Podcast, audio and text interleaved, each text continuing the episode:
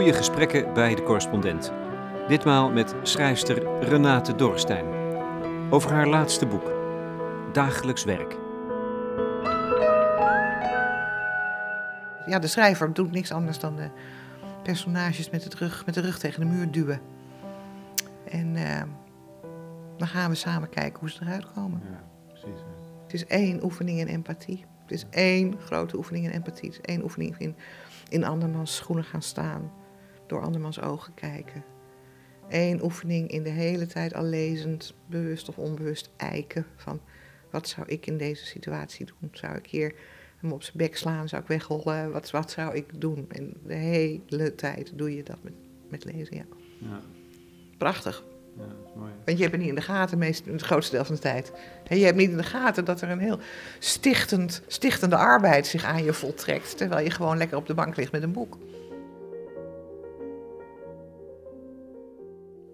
Renate Dorrestein, schrijfster pur sang, die de duistere kant van de mens niet uit de weg is gegaan, integendeel. Je wordt als lezer vaak meegenomen in angstaanjagende, traumatische ervaringen. Of je komt zelf mee met de rug tegen de muur te staan, zoals in haar voorlaatste boek Reddende Engel. Nou, dat heeft een verhaal soms nodig. Dat je denkt, hier moet je even zweten en daar moet je even lachen en daar moet je even verontrust zijn en daar moet je even ontroerd zijn. Ja, je probeert toch via emotionele impulsen dat verhaal tot zijn recht te laten komen. Dat is, dat is eigenlijk heel erg leuk. Je, je bent de hele tijd bezig met het manipuleren van de gevoelens van de lezer. Mens zijn, daar draait het allemaal om. En dat wil dus ook zeggen sterfelijk zijn. Voor Renate Dorrestein is het einde van haar leven in zicht gekomen. Ze is ongeneeslijk ziek. Slokdarmkanker. Het boek dat op tafel ligt, Dagelijks Werk, zal haar laatste boek zijn. Het is een terugblik op veertig jaar schrijven. Een keuze uit haar schaduwœuvre, zoals ze dat noemt. Gelegenheidsstukken, journalistiek werk. Het fungeert als een magnifiek zelfportret à la Rembrandt, maar dan met een grijns. In haar hand houdt ze een apparaatje waarmee ze zich af en toe een stroomstoot toedient, om de pijn te verzachten. Hoe gaat het met haar? Nu, vraag ik. Uh, ja, het blijft abstract. Dat is het gekke. Ja. Ik weet dat ik best binnen, binnen een paar maanden dood kan zijn. Dat, dat is wel het scenario zo'n beetje, maar... Um, dat wil toch maar niet werkelijkheid worden of zo? Het wil niet werkelijkheid worden, omdat je je natuurlijk een groot deel van de tijd best redelijk voelt. En ik ben nog ambulant. Ik kan nog een hele hoop, maar we zijn nou met mijn partner en ik zijn nu uh, bezig met aanpassingen in huis, weet je wel. Liftstoeltjes en... Bleh, en um, Uh, grote administratieve operaties waarin hij wordt gemachtigd om mijn dingen over te nemen.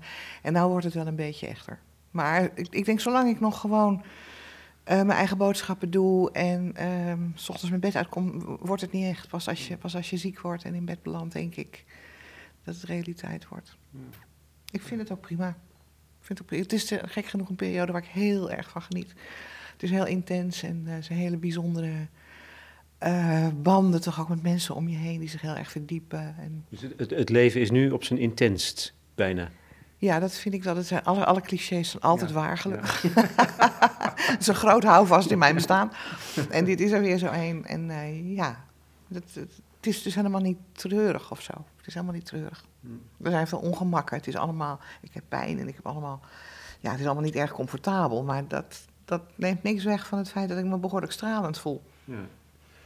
En dat abstracte, je, het, het, het, ik sprak Bert Keizer laatst over uh, de omgang met mensen die hun leven willen beëindigen. En die, een van de meest troostrijke uitspraken die hij zei van, um, je moet goed gezelschap zijn voor mensen die, die gaan sterven. Maar ze, ze zijn namelijk gewoon bezig met leven, ja. Nog steeds. Volop leven, niet met nadenken over het grote zwarte gat hierna of hè, terugkijken op, op, in melancholie. Nee, je leeft. Tot op het laatste moment. Het, het leven gaat wel gewoon door, maar het, het, het zit op een, ander, op, op een bepaalde manier op een ander level. Uh, omdat het... Omdat je weet dat het niet echt is wat er nu gebeurt. Dit is toch een soort feestje wat je jezelf geeft en je dierbaren. Uh, om het allemaal uh, houdbaar te houden en het fijn te houden. Maar het, het heeft natuurlijk ook iets van een maskerade. Het is ook iets van, we doen ons uiterste best. Uh, ook inderdaad om goed gezelschap te zijn voor degene die voor ons moeten zorgen. Want stel je voor dat ze allemaal de benen nemen en ze moeten eigenlijk nog mijn willen afvegen, weet je wel. Dat ja, heeft er allemaal mee te maken. Maar nou ja, ik vind natuurlijk die vermenging van feit en fictie vind ik dan wel weer, vind ik wel weer leuk. En dan denk ik, ja, aan sommige mensen vertel ik dan wel dit en aan andere mensen vertel ik weer dat. En dan denk ik, ik zit de boel ook gewoon te manipuleren en ja... Maar ja, dat is ook spelen nog steeds. Ja. Bijna zoals je als schrijver te werk bent gegaan, blijf je dat ook met je eigen leven dus doen. Ja, precies. En dat is, dat is heel leuk, maar dat maakt dus het gevoel van de naderende dood ja. niet uh, sterker. Snap je? Het is, uh, maar dat, dat, dat is misschien gewoon een kwestie van dat we ons dat niet kunnen voorstellen. Dat heb ik heel vaak gedacht. Je kunt je niet voorstellen dat je er niet meer zult zijn. Klaar. Ja. En je kunt je ook niet voorstellen wat er hierna komt. Ik, ik, ik probeer me daar wel allerlei voorstellingen van te maken. Maar dat, je weet dat dat fabeltjes zijn die je jezelf voorhoudt om je gelukkig te houden. Dus je zit toch een beetje om je heen te tasten in een, in een luchtledige. Ja. Maar tot die tijd omringen we ons met mensen. Juist. Dierbaren, juist. Die ja, kleine kring. En, en, en dus ook met onzin. Dat, ja.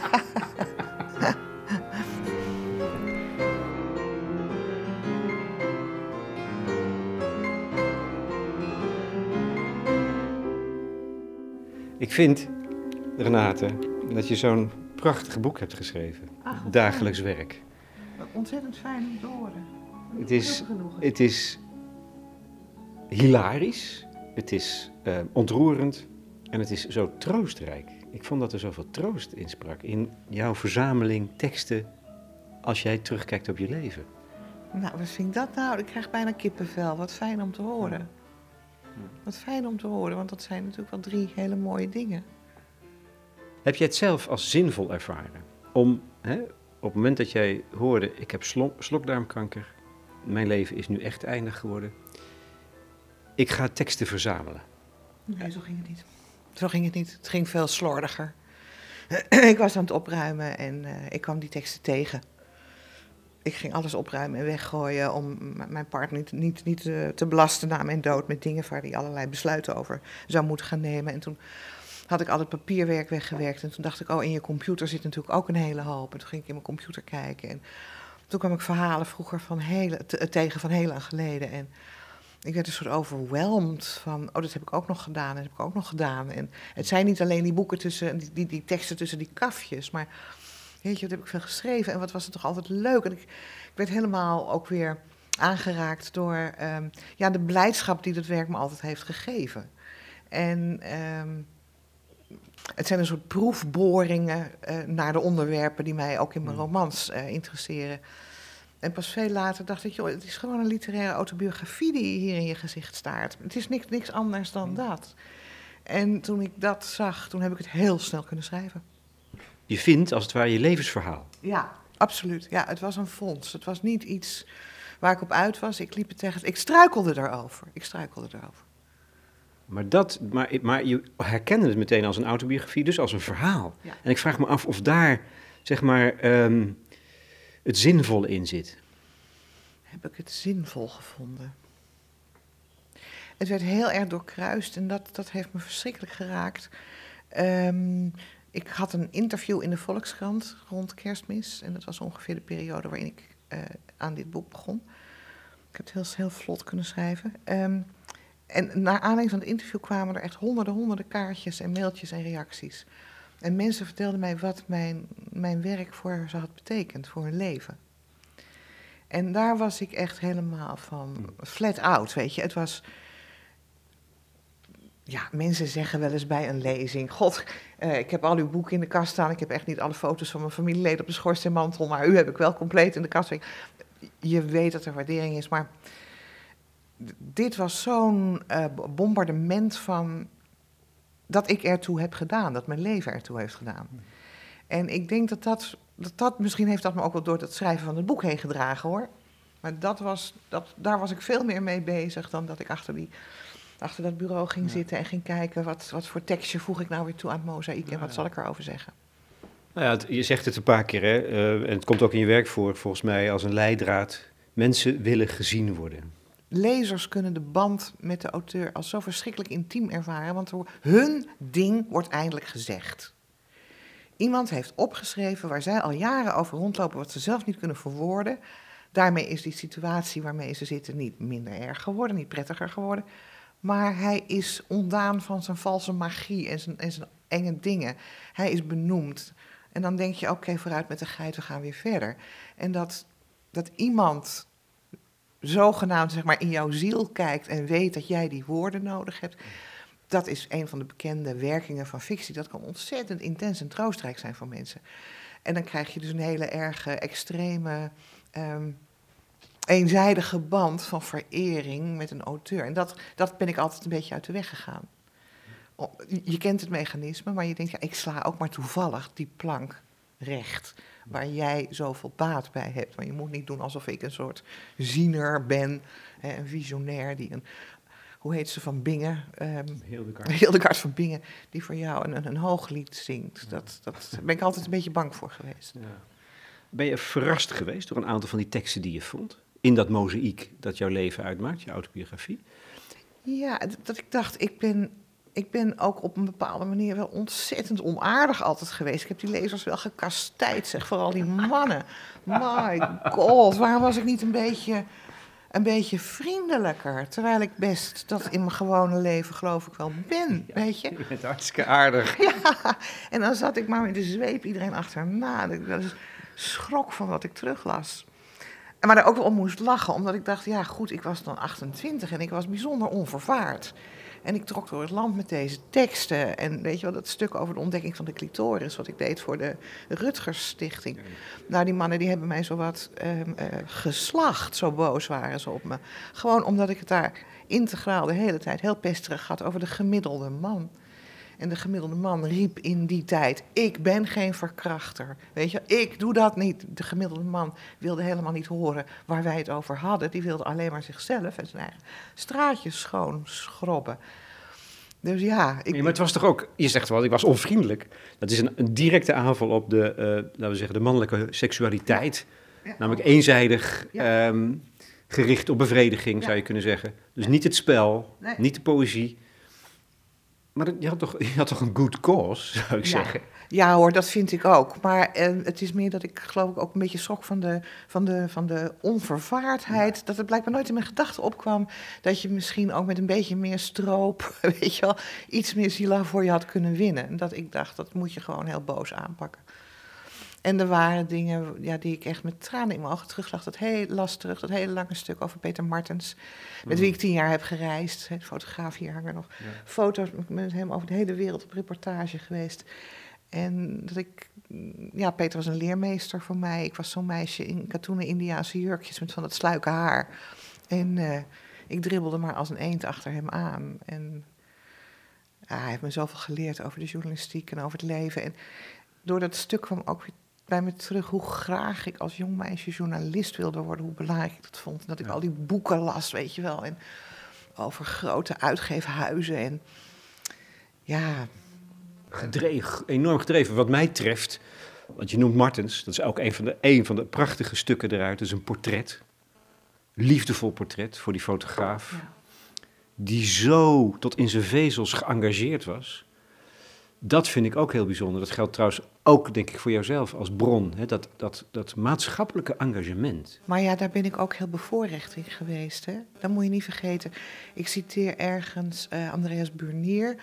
Die zegt dat je alleen vanuit een achterstandssituatie interessante dingen met je leven kunt doen. En daar had ze natuurlijk volkomen gelijk in.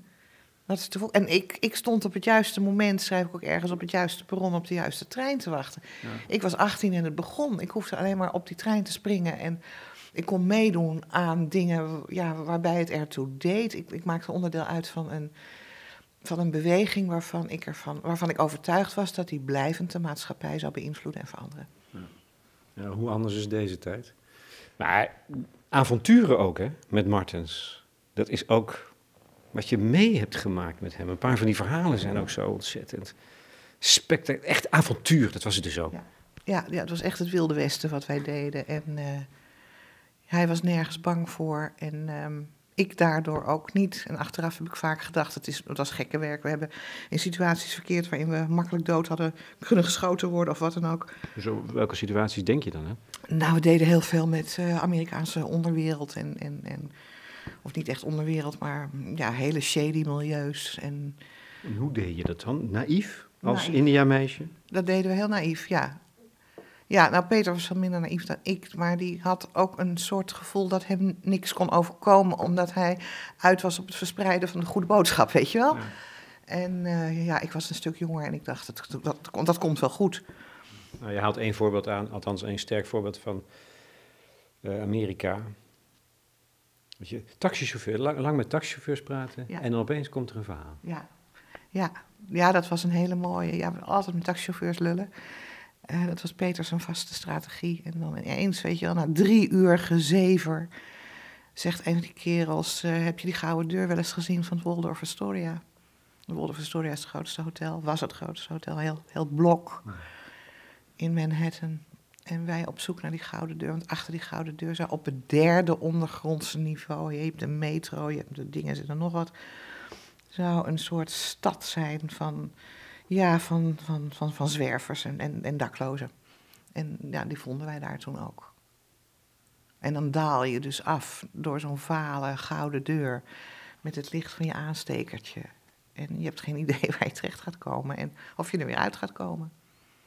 En daar gingen we dan ja, met die mensen kletsen. En die hadden dan vaak in geen twaalf jaar daglicht gezien. Die zagen er ook niet meer als mensen uit, maar die waren bijna mutanten. En dat was in die periode dat uh, in New York de straten werden schoongeveegd. De, met name de psychiatrische patiënten die allemaal uh, op straat waren gezet uit de instellingen. Die moesten het zelf maar zien te rooien. En die kwamen dus op dat soort plekken terecht. Dat waren dus volslagen zieke, uh, levensgevaarlijke mensen die die medicatie en zorg nodig hadden. Ja, en daar daal je dan even in, echt een letterlijk een onderwereld, daal je in af. Ja, ja en dat, dat vond ik dan wel, uh, ook, ja Peter ook, maar we vonden het ook verschrikkelijk opwindend en, en spannend en leuk. ja. Ja. Nu je het zo zegt, denk ik, hé, hey, dit is jouw oeuvre. Een bovenwereld en een onderwereld. Het bestaat ook gewoon, letterlijk. Nou ja, misschien sprak het me daarom ook wel zo aan, omdat het een, uh, een soort oervorm is die, die bij mij hoort, of die bij ons allemaal hoort, want we weten toch allemaal dat, er, dat die uitersten er zijn.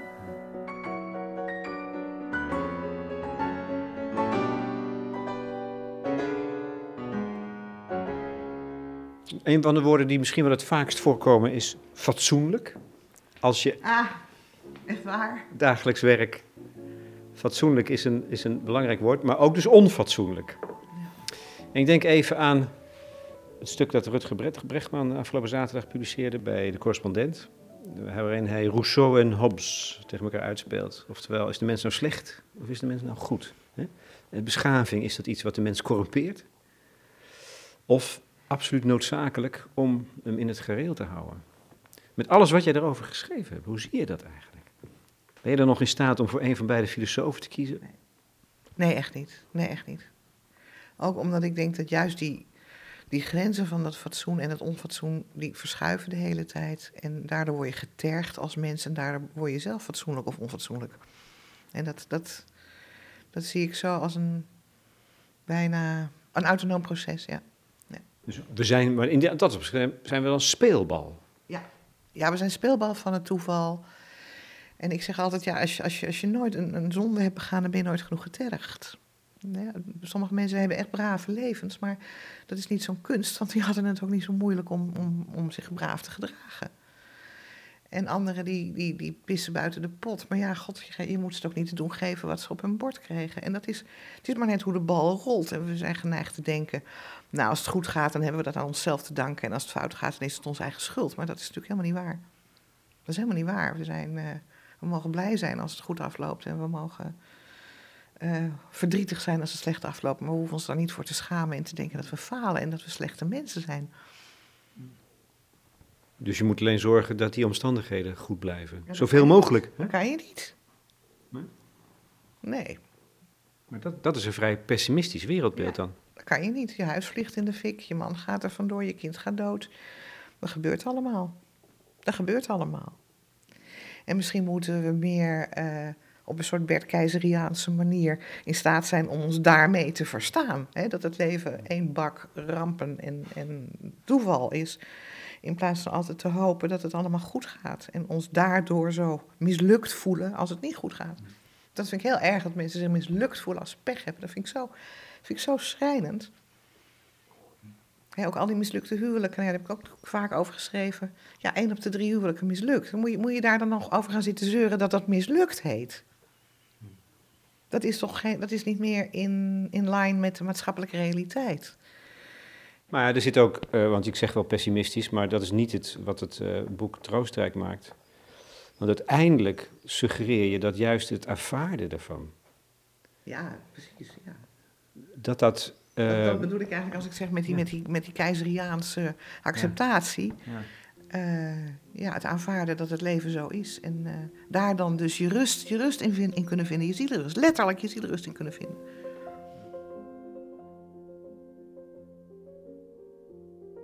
In de winter van negentien zevenennegentig hield Renate Dorrestein een lezing in haar Antonius van Padua-kerk. Heilige Antonius, beste vriend. Aan het slot van die lezing zegt ze: we hebben allemaal wel eens ervaren dat onze verliezen ons tijdelijk blind maakten voor de rest van het bestaan. Want voortvluchtig als de liefde van nature eenmaal is, kunnen we ook onze levensliefde niet altijd naar onze hand zetten. Soms is ze ver zoek en dan voelt ons hele bestaan schraal en karig aan. Misschien is het dan alleen maar de truc je weer werkelijk en wezenlijk tot in al je vezels te verbinden met de dingen om je heen. Met de fluitende merels en de vallende sneeuw.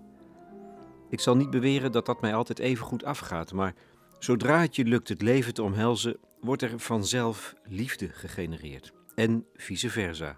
Liefde, passie en levenskracht.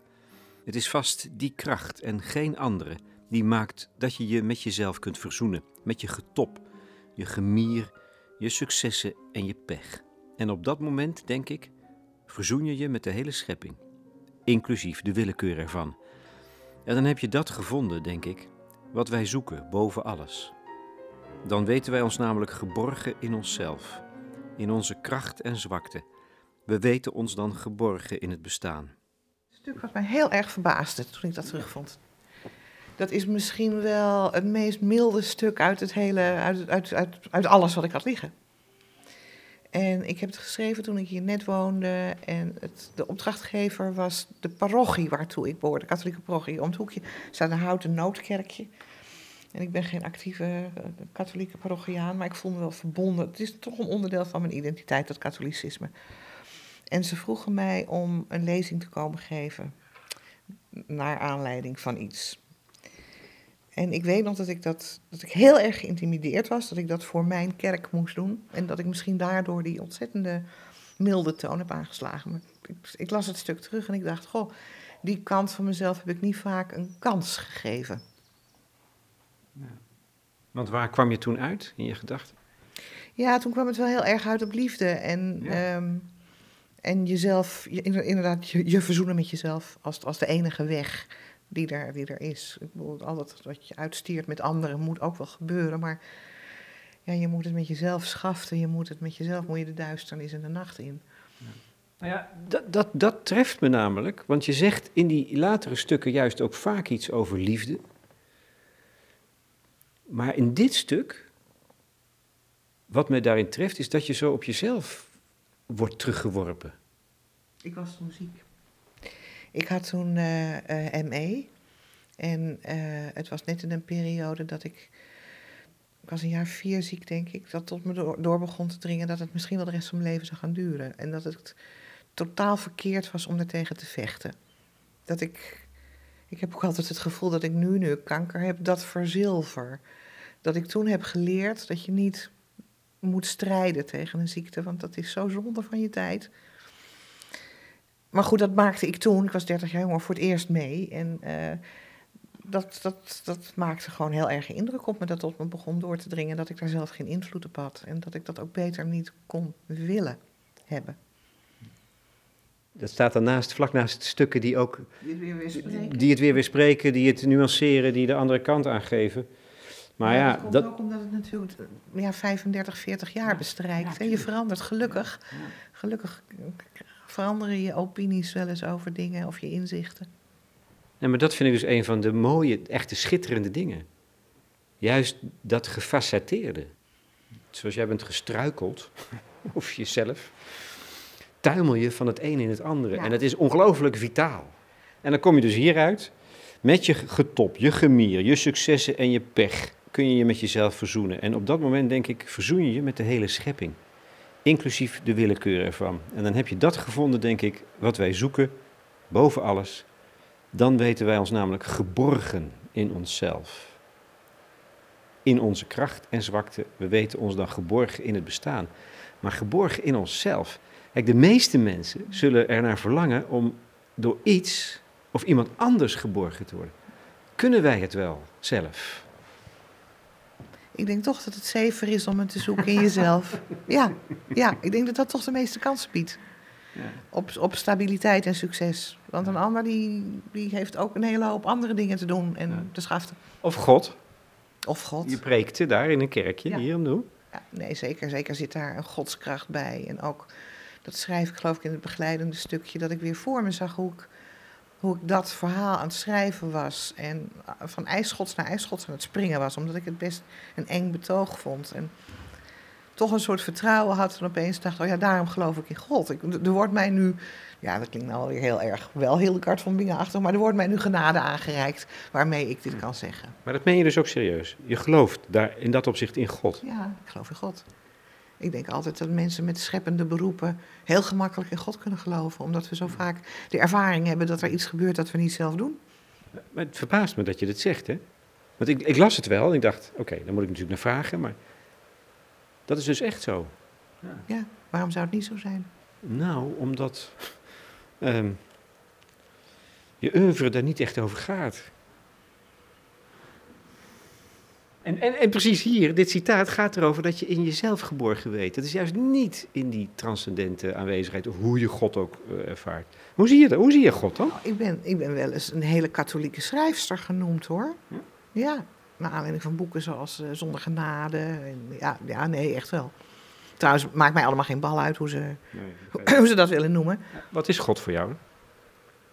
Um, een aanwezigheid die maakt dat we niet alleen zijn. Je bent niet alleen in de kosmos. Er is een kracht die, uh, die je omvaamt, die je opvangt. Er is een hand, er is een hand waarin je rust. Meer niet, er wordt niet uh, op je gelet in de zin van, nu moeten we zorgen dat ze de honderdduizend wint of zo natuurlijk. Dat, dat, dat is geen enkele reden om dat te, te willen geloven als je in, in de wereld rondkijkt. Maar wel, ja, liefde. Want dat, dat ligt er dan eigenlijk vlakbij, hè? Ja, dat, ligt er, ja, dat is bijna hetzelfde. Ja.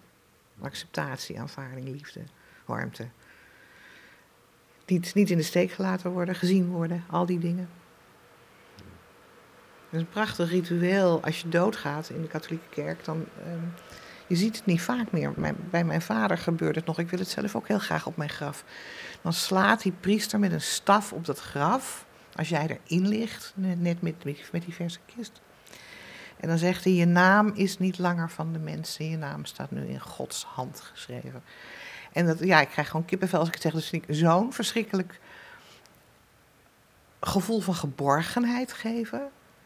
Dat je voor altijd bij iets eeuwigs hoort, waar we allemaal bij horen. Doe mij dat maar. Maar snap je waarom ik zeg dat ik het me verbaast? Omdat je net hebt uitgelegd hoe wij ten prooi zijn. Speelbal zijn dat, van dat iets... Sluit, dat sluit elkaar niet uit. Dat sluit elkaar niet uit. Ik zeg ook, God is niet een kracht die zich bezighoudt met het feit of ik slokdarmkanker krijg of niet. God is alleen wakende over, over uit, uiteindelijke, mijn uiteindelijke ziel. Nee, het sluit, het sluit elkaar niet uit. Het een, het een speelt zich af op het niveau van de, van de dagelijkse realiteit, waarin de dingen voortdurend misgaan en inderdaad echtgenoten weglopen, huizen in de fik schieten en kinderen doodgaan. Maar het andere zit op een, op een transcendenter niveau. Ja, van het tijdloze. Gewoon van het tijdloze zijn. Van het tijdloze mysterie. Dat we ook niet hoeven te snappen, waarvan we niet hoeven te kunnen uitleggen hoe het zit. En waar jouw ziel deel van uitmaakt. Ik denk dat dat is waar je ziel onderdeel van uitmaakt, ja. Dat dat een, een gemeenschappelijke drinkplaats is... waar we allemaal 's nachts stiekem ons komen bij, uh, bijvullen. Maar daar zit natuurlijk ook de troost, toch? Dat is zeker heel troostrijk, ja.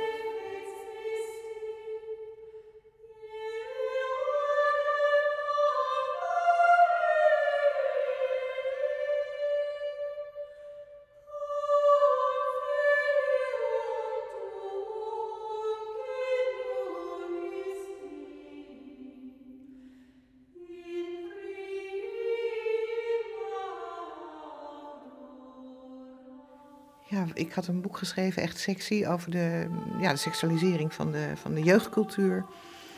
En uh, ik ging daarmee op tournee langs middelbare scholen. En het viel me op dat die scholieren daar volstrekt openhartig over spraken. Maar dat het onderwijs en personeel, en soms ook als er ouders aanwezig waren, deden alsof dit helemaal niet aan de orde was. En uh, dan zat ik met hele aula's, met scholieren. En die zaten met hun ogen te rollen als een leraar dan zei... bij ons gebeuren die dingen niet. En uh, na een paar maanden dacht ik, iedereen, iedereen moet dit boek gewoon lezen. En ik wil dat wel gewoon gratis beschikbaar stellen aan, aan iedereen. Dus dat heb ik besproken met mijn uitgeefster. En die vond het ook een goed idee. En Plasterk was toen de aangewezen minister, want die was van cultuur, neem ik aan toen. Ja, hè, dat zal wel. Uh, onderwijs en cultuur. En um, wij togen samen naar Den Haag. Na een hele lange briefwisseling en eindeloze telefonades. Ze waren niet erg... Uh, ze hadden niet veel zin op het ministerie, dat was duidelijk. Maar goed, we kregen dus een afspraak met Plasterk. En er stond die dag in mijn horoscoop... dat uh, alles wat ik wenste zou werkelijkheid worden. Dus ik ging van huis met een fel kloppend hartje. En we waren een uur te vroeg in Den Haag van de zenuwen. En nou, toen kwamen we dan eindelijk bij het ministerie, mochten we naar binnen. En... Um, Toen werden we meegenomen door Plasterk naar zijn fotoopstelling. Ik wist niet dat ik, wat, me, wat me overkwam. Een grote mooie kamer, hoekkamer, twee kanten ramen. En uh, in de verste hoek een stoel met een, uh, hoe heet het, zo'n ding, met een na, camera ervoor opgesteld. En we werden allebei gefotografeerd. En daarna ging hij ons rondleiden en zag ik dat dus heel die ramen hingen vol met sliertendia's van bekende mensen die hij daar natuurlijk op bezoek had gehad. En die hem daar als smekeling... om dit of dat hadden gevraagd. En hij ging al die namen opnoemen en al hun, hun, hun smeekbedes. En ik dacht, oh, ik weet precies hoe het gaat. Straks hang ik hier. Mijn uitgeefster gaat hier niet ophangen. En ik dacht, dit is dus een bewindspersoon... die um, zijn hobby's hier zit uit te leven... terwijl wij denken dat hij het land zit te besturen... en belangrijke besluiten voor ons neemt. Ik vond het heel erg raar. Maar ik durfde er ook niks van te zeggen.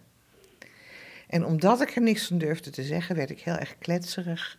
En ging ik hem mijn favoriete Harry Mulisch anekdote ja, vertellen. Want die speelde ook in Den Haag. Misschien was dat mijn, mijn associatie of zo. En uh, die ging als volgt. Hella Haasse had de grote prijs van de Nederlandse letterkunde gekregen. Die wordt afwisselend in België en in Nederland uitgereikt. En dit was de Nederlandse uitreiking door Beatrix.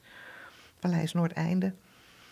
En uh, ik ben altijd heel goed met Hella geweest, dus ik mocht komen. En het regende heel erg die dag en ik had mijn zondagse jurkje aan. En ik dacht, nou, ik ga niet naar het paleis lopen, ik pak even gauw een taxi. Er stond nog één taxi op het stationsplein toen ik aankwam. En ik rende erheen en ik werd ingehaald door iemand. En dat was Arthur Japen, die zei, Renate, Renate, zullen we samen die taxi nemen? Ik zei, dat is goed, Arthur. Wij gaan in die taxi zitten, die dus daarmee gevuld was achterin. En we zeggen tegen de chauffeur dat we naar het paleis willen. En aan de pa- passagierskant gaat de voordeur open. Het portier open. En Harry Mulisch stapt binnen. Zoals alleen Harry Mulisch kan binnenstappen alsof het een lege taxi betrof. Hij nam ons niet waar. En uh, ook al zeiden wij hem gedachten, dat maakt het helemaal niet onaardig. Maar hij nam ons gewoon niet waar. En die, uh, die chauffeur, die taxichauffeur was een oudere man... die begon vreselijk te zweten van opwinding. Die hele taxi, die besloeg ervan. En die, die begon te stamelen en te roepen... als ik dit vanavond aan mijn vrouw vertel... als ik aan mijn vrouw vertel dat ik de belangrijkste... en bekendste schrijver van Nederland in mijn taxi heb gehad... ik weet zeker dat ze me niet gelooft, meneer Carmiggelt.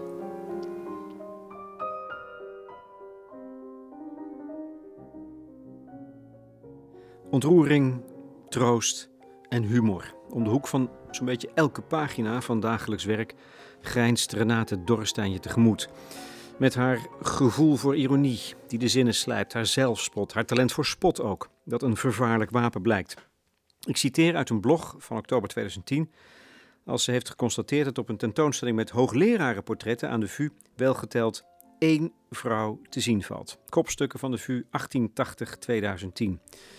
Ze verzucht, dat is historisch zo gegroeid en de geschiedenis kunnen we niet herschrijven. Ronduit idioot is wel waar het portret van de enige vrouw in deze eregalerij is beland. Het hangt in het minst prominente en meest schoreme deel van de expositie. Kort en goed, het hangt tegenover de wc's onder de trap. Professormeester dokter Gesina van der Molen. De eerste vrouwelijke promovenda. En de eerste vrouwelijke hoogleraar uit de geschiedenis van de V U, rechtsgeleerde, verzetsheldin en strijdster voor mensenrechten met een diepe afkeer voor onrecht. Zoals we lezen in het boek dat de expositie begeleidt, heeft in deze tentoonstelling de rol toebedeeld gekregen van juffrouw van de retirade. De dame die waakt over een openbaar toilet. 'S Nachts stapt professormeester dokter Gesina van der Molen uit haar lijst. Ze trekt een witte jas aan en gaat met chloor en playborstel aan de slag. Ze boent potten en dweilt vloeren. Ze vult zeepcontainers bij en vervangt wc-rollen. Ik stel voor dat iemand zo hoffelijk is om onder haar portret een krukje neer te zetten met daarop een schoteltje. Ik stel voor dat iedereen die de komende tijd gebruik maakt van het wc-blok van professormeester dokter Gesina van der Molen vijftig cent op dat schoteltje achterlaat. Ik stel voor dat alle vrouwelijke studenten en medewerkers van de V U tot het einde van de expositie op vijfentwintig december uitsluitend nog gebruik maken van de wc's van professormeester dokter Gesina van der Molen. Via deze variant op het groene busje, zo dierbaar in de V U-traditie, zullen we dan aan het einde van het jaar een fonds bijeengebracht hebben waarmee de professormeester dokter Gesina van der Molen bokaal kan worden ingesteld. Een jaarlijks op de V U uit te reiken prijs voor de meest stuitende stommiteit op de campus. Einde citaat. Nou ja, het is dit soort geestigheid dat het lezen van Dagelijks Werk tot een weldadig leesavontuur maakt. Nou, dat doet me genoeg. Ja, lachen is natuurlijk het enige antwoord op alles, hè. Want als je lacht, heb ik ooit eens gelezen, vond ik zo fantastisch. Als je lacht ben je per definitie in staat om meer dan één kant aan een zaak te zien. Dus dan ben je aan het nuanceren en dan ben je uit de gevarenzone. Ja. Zo simpel is zo het simpel eigenlijk. Zo simpel is het. Ja. Dus waar er gelachen wordt, uh, ja, zijn de kansen groter dan waar er niet wordt gelachen. En je, en je zegt, je schrijft, wie lacht geeft zich over. Ja. Overgave. Overgave. Ja, overgave is ook wel een thema geworden in mijn leven. Ja. Ja. Ik heb het ook in de liefde geleerd. Niet alleen uh, in het ziek zijn, maar ook... Uh, ik, was, ik was een trage starter in de liefde. En uh, dat dat überhaupt is goed gekomen... en dat ik mijn leven al bijna dertig jaar met dezelfde man deel is een wonder. Maar dat is ook iets waar ik heel veel aan ontleen... en heel veel van heb geleerd. En wat heel bijzonder voor me is, voor iedere dag... En wat heb je dan geleerd in de liefde, over de liefde? Uh, dat je niet voor jezelf moet kiezen. Dat je niet voor jezelf moet kiezen. Dat je zoveel ruimte moet hebben voor een ander. En daar zoveel, die ander moet je zoveel gunnen. En dan gaat alles op rolletjes. Zegt de feministe van het eerste, ja, tweede, derde zeg, uur. Dat zeg ik met warme wangen, maar het is wel een waarheid die ik heb ontdekt, ja. Dat neemt niet weg dat hij natuurlijk niet jou dwars moet gaan zitten met die kinderen. Hè? Dat het... Daar gaan we niet aan beginnen. Moet wel binnen redelijke proporties. Ja. Maar dat heb je... Komt het dan omdat Maarten zo'n geweldige vent is? Of heb je iets over het leven geleerd waar je denkt, ik moet het toch anders doen? Ik heb zeker wat over het leven geleerd. We zijn een tijd uit elkaar geweest, lang geleden. En dat was zeer leerzaam. Um, we wonen niet samen. Dat is nog altijd, denk ik, een... een geheim van een goed huwelijk. Um. En ik ben, gewoon, ik ben gewoon ouder geworden. Het zou toch wel verschrikkelijk zijn als je niks leerde in je leven. En niet in de zin van, oh, ik zit hier oud en mild en wijs te wezen. Dat is het niet, maar je verandert. Je krijgt het vermogen om verbanden te zien of zo. En um, het is een verhaal dat je gewoon op... puur breinniveau, dus niks metafysisch, maar gewoon hersens, hormonen, dingen, wat hier zit in je kop. maak je tegen je zestigste nog één keer een soort sprong. Hè, zoals kinderen ook groeisprongen maken. En dan kun je opeens um, verbanden leggen die tevoren voor je ja, onzichtbaar bleven. Dus ja, zo rond de zestig, ik zie het ook aan mensen om mij heen, uh, gebeurt er iets bijzonders met je. En uh, krijg je een kans om een, soort nieuw, eik, sorry, een nieuw, nieuw soort eikpunt te vinden in je leven. En uh, met jezelf op een rij te zetten van wat je dan allemaal hebt gedaan en waartoe dat leidde. En uh,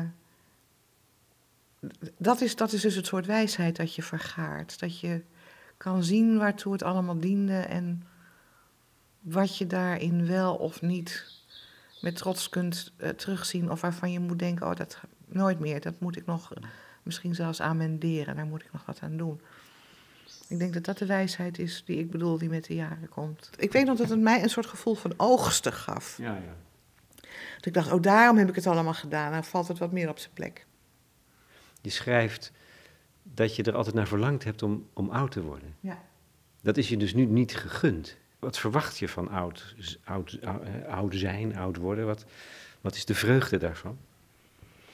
Nou ja, een beetje een soort kinderlijk beeld zoals ik dat opschreef, van dat ik met een gek mutsje op uh, en rare kleren aan uh, nooit meer door, door iemand wordt lastiggevallen omdat ik een gek mutsje op heb en rare kleren aan heb. En dat niemand meer zijn stem tegen me verheft. En dat ik niet meer naar de sportschool hoef en dat ik niet meer niet mag roken en niet mag drinken. Maar dat alles gewoon een soort, een soort vrijplaats die nergens op slaat. Ik weet nog toen mijn vriendin Liesbeth dood ging twintig jaar geleden, dat ik ook dat beeld dat ik had dat we samen in de Haarlemmerhout zouden wandelen met een hele stoet kinderen en kleinkinderen en mutsjes op. Dat, en dat, dat, dat, dat ons dat werd ontnomen door haar dood. Dat, ja, een soort beeld van ja, iets, iets buitengaats, iets dat niet met de werkelijkheid te maken heeft, maar dat een, een gevoel van een vrijplaats biedt. Waar het allemaal mag gaan zoals jij het wil. Voor de verandering, hè? Voor de verandering. Ja. Ja. Nou, dat, ik denk altijd, je bent het in je werk altijd geweest. Vrij? Ja. Interessant. Dat is toch jouw vrijplaats geweest? Dit is ook heel interessant. Nee, ik heb mij nooit als vrij ervaren. Hm? Nee. Ik, ik heb natuurlijk ook altijd wel heel erg hard gewerkt. Ik ben heel erg de slaaf geweest van mijn werk, hoor. Ja? Ja, ja, ja. ja. ja. ja ik heb heel veel in het leven niet gedaan, omdat ik vond dat een boek voor moest gaan. Ja. En het schrijven van een roman is geen vrije arbeid, hoor. Nee, nee, nee, nee. Nee, dat, dat, nee, dat, dat snap ik. Het is keihard werken, dat weet nee, ik. Nee, nou, niet keihard werken, dat, dat is het punt niet, maar het is niet vrij. Het is niet dat je iets gaat zitten te verzinnen. Je bent onderdeel van dat team. Boek, schrijver, personages. Dat is zo'n mm-hmm. kluit. Maar daarin word je niet met rust gelaten. Of, uh... nee. nee, ik heb heel vaak gezegd, haal die jengelende puber weg. Altijd iets in mijn hoofd, uh, mijn aandacht vroeg. En ja, ja. Ik heb het nooit, nooit ervaren als een vrij leven. Dwangarbeid. Dwangarbeid is iets te sterk, maar het komt wel in de buurt. Ik heb er ook altijd van genoten, hoor, daar niet van. Ja. Maar om het goed te doen moet je wel heel veel geven. Ja. De lach is uh, een vorm van overgave. En misschien is dat wel een van de mooiste dingen van het leven, om te doen, ja. Je overgeven. Denk je dat jij daar ook oog in oog met de dood toe in staat zal zijn, om je over te geven? Dat weet ik niet. Ik kan het alleen maar hopen. Ja. Ik kan hopen dat ik het goed doe, maar hm. ik probeer het wel, en dat, is, dat, is, dat vind ik wel heel behulpzaam. Ik probeer het heel erg interessant te vinden. Ja, dit is een pad waar ik nog nooit ben geweest. En laat ik maar goed om me heen kijken, want ik, ik kom hier niet terug. En uh, ik denk niet dat je er iets mee verdient door het goed te doen, maar het is wel fijn om dingen goed te doen. Hm. Dus ja, dat hoop ik. En ik weet niet of je dan in overgave moet gaan of in tranen of in angst. Of, ik, ik weet niet wat dan goed is, maar dat je het doet op een manier die recht doet aan hoe je hebt geleefd. Dat is misschien wel het belangrijkste. Dat dat een beetje accordeert, dat het op elkaar lijkt. Dat je niet ineens helemaal uit je vorm schiet en op je laatste moment iemand anders wordt. Dat lijkt me ook voor de omstanders heel naar. Dus goed doen. Het, het zo goed maar ook doen, ja. Dat vind ik wel een leuke, leuke opdracht, toch? Ja. Dankjewel. Dan wens ik je het goede. Ja, we gaan het zien. We gaan het zien.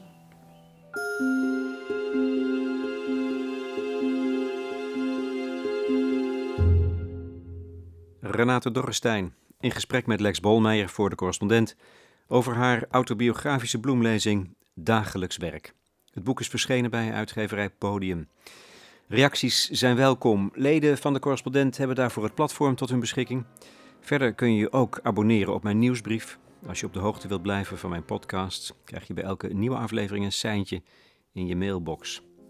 Ook de collega's zitten niet stil intussen, houden zich niet stil. Luister bijvoorbeeld ook eens naar de Rudy en Freddy Show. Goede gesprekken aan de keukentafel over politiek en economie. De muziek tenslotte was van Schubert. Ja, die kun je er altijd goed bij hebben, zeker deze prachtige fantasie voor piano vierhandig. En er was een flartje Hildegard von Bingen door Anonymous vier.